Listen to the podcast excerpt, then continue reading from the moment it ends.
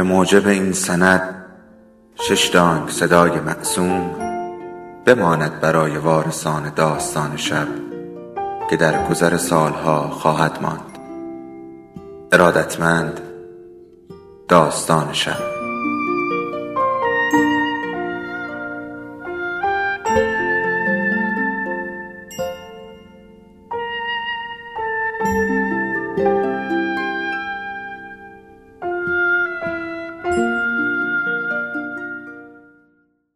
یکی بود یکی نبود.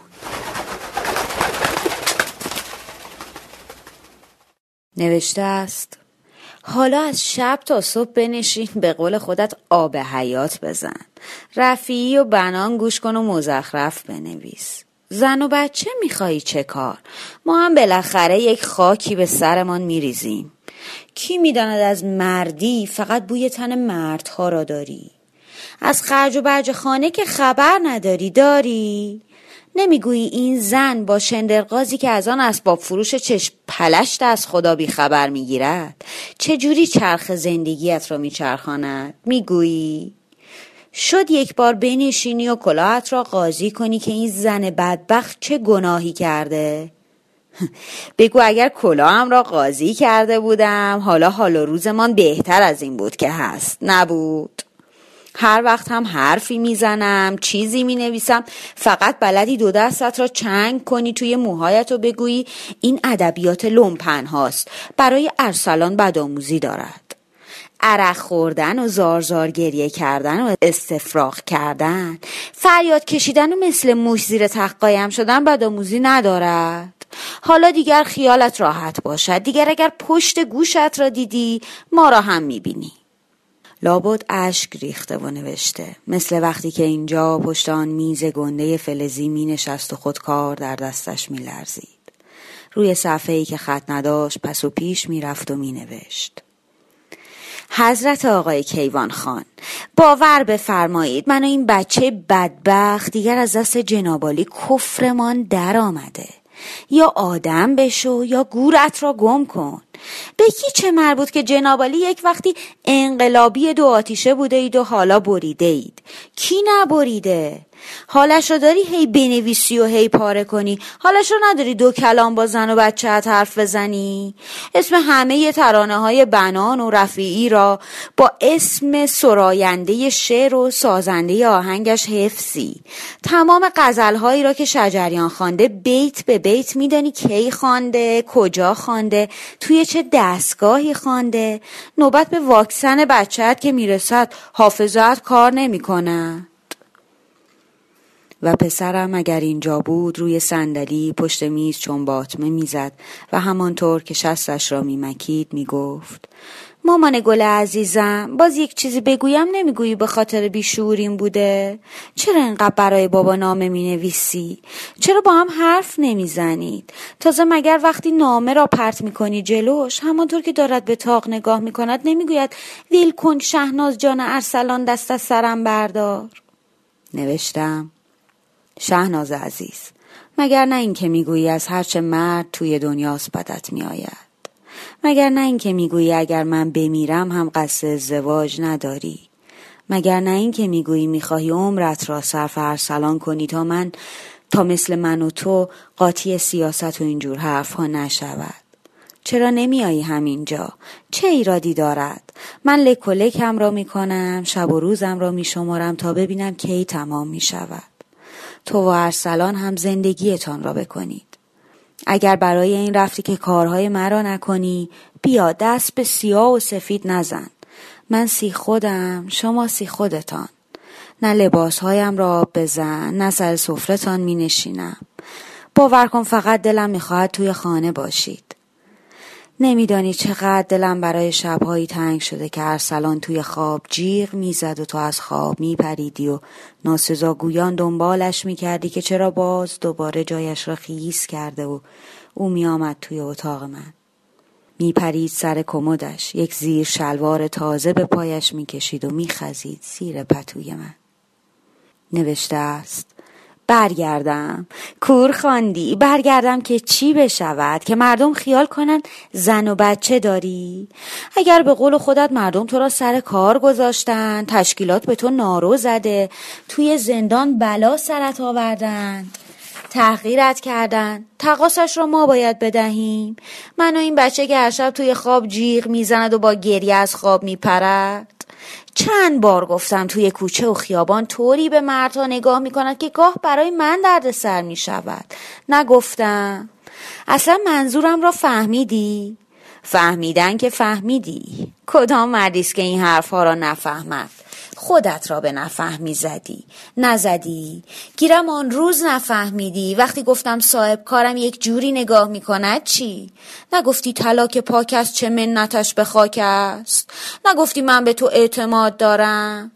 اعتماد نبود. بی غیرتی بود. نبود. نوشته است.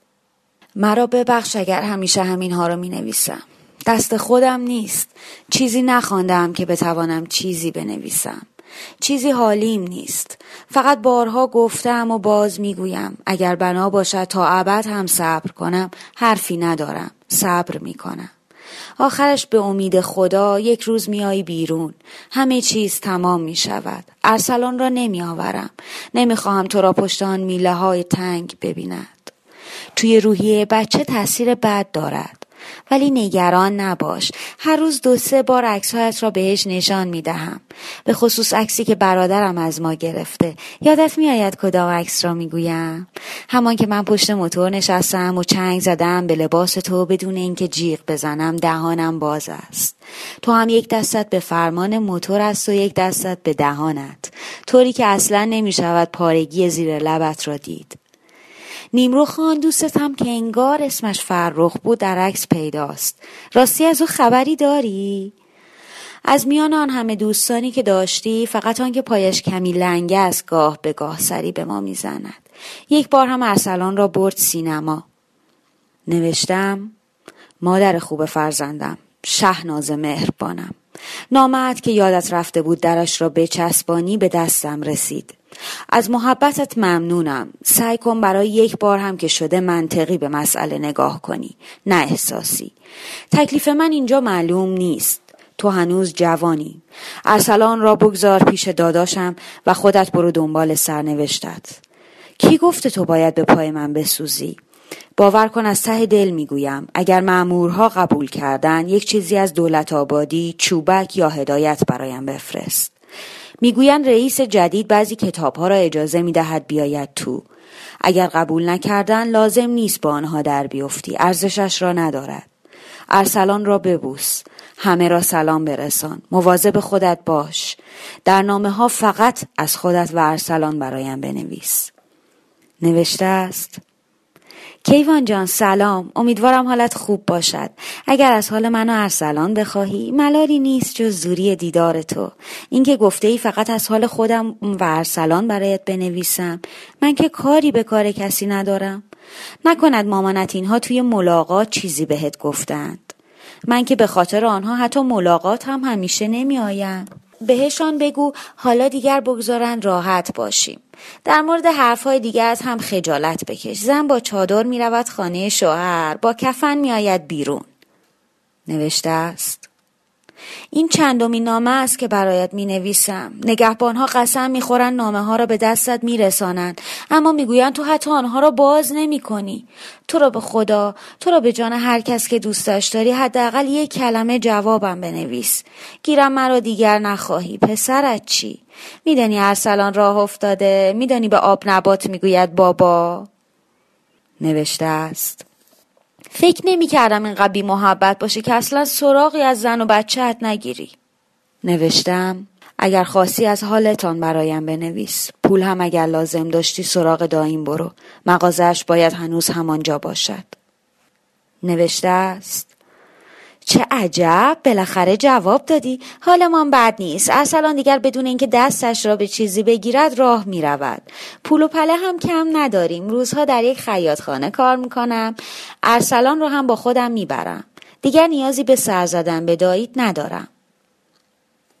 نوشته است. می‌گویند توی زندان هم با کسی حرف نمی‌زنی. چه بلایی سرت آمده؟ من که غریبه نیستم. نکند قصد کرده ای ما رو دق مرگ کنی. نوشته است. حکم آزادی آمده هفته دیگر سهشنبه آزاد می‌شوی. داداشت خبرش را داد. حتی نیامد تو یک سکان چای بخورد. همانطور که یک پایش را گذاشته بود تو داشت تسبیح میانداخت. جوری که انگار یکی از ذکرهایش باشد گفت کیوان سهشنبه آزاد می شود و رفت. تا سهشنبه لحظه شماری می کنیم نوشته است. نگهبانها می‌گویند خودت حاضر نیستی آزاد شوی. این چه بلایی است که به سر خودت میآوری؟ این چه بلایی است که به سر من و این بچه میآوری؟ کم کم دارم خل می‌شوم. آخر من لچک به سر توی این شهر بی در و دروازه چه خاکی به سر کنم؟ حالا از آن همه خاطره از چیز گوه شکل نفرت آوری به نام زندگی فقط همین یک مش کاغذ برایم مانده. یک موش یادداشت های بی تاریخ که خودم هم نمی‌دانم ترتیبش چگونه است. همین کاغذ هایی که به این دقت در این پوشه آبی رنگ جمع کردم و تا پوشه را باز می کنم این نامه آخری است که روی همه نامه ها قرار گرفته. کیوان من و ارسلان تصمیممان را گرفتیم. به ارسلان که گفتم گفت من عاشق مسافرتم. هرچه داشتم فروختم. بدهکاری صاحب کارم را دادم. با صاحب خانه هم تصویه حساب کردم. یکی دو جایی هم قرض و قوله بار آورده بودم که صاف شد. یک مشتم شکلات و بستنی و شیرینی خامه ای و پفک و آدامس خریدم. ریختم توی یک ظرف گذاشتم جلوی ارسلان. کنتور برق را پایین زدم. نمی‌خواهم خانه آتیش بگیرد و باعث دردسر کسی شوم. ارسلان با تعجب نگاهم می‌کند. می‌گوید این همه را بخورم دلم که درد می‌گیرد. مگر همیشه خودت نمی‌گویی؟ خیالش را راحت می‌کنم. بخور عزیزم بخور. هر جور دلت می‌خواهد هر قد دلت می‌خواهد. بعدش هم می‌توانی دستهایت را با ملافه پاک کنی یا با زیر شلواری. همیشه یواشکی مامان می‌کنی. مسواکم می‌تونی نزنی. می‌گوید مامان باور نمی‌کنی من دیگه بچه نیستم. هشت سالم است. می‌گویم بچه همیشه برای مادرش بچه است حتی اگر صد سالش شده باشد می‌گوید چقدر امروز مهربانی ای کاش بابا هم بود حالا سرم دارد گیج می رود. حالا می‌فهمم نشگی چه کیفی دارد. ارسلان پاک خوابش برده و انگار دارد خواب خوشی می بیند. چه خنده قشنگی صورتش را پر کرده. دور لبهایش پر شده از خامه کیک. صادق هدایت بود یا صادق چوبک که می گفتی اینطوری خودش را؟ و فقط یک کاف بی سرکش در انتهای نامه. تابستان هفتاد و هفت.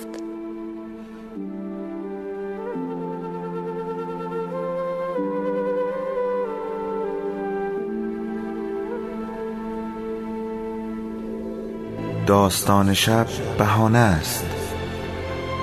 برای با هم بودن دور هم نشستن شنیده شدن.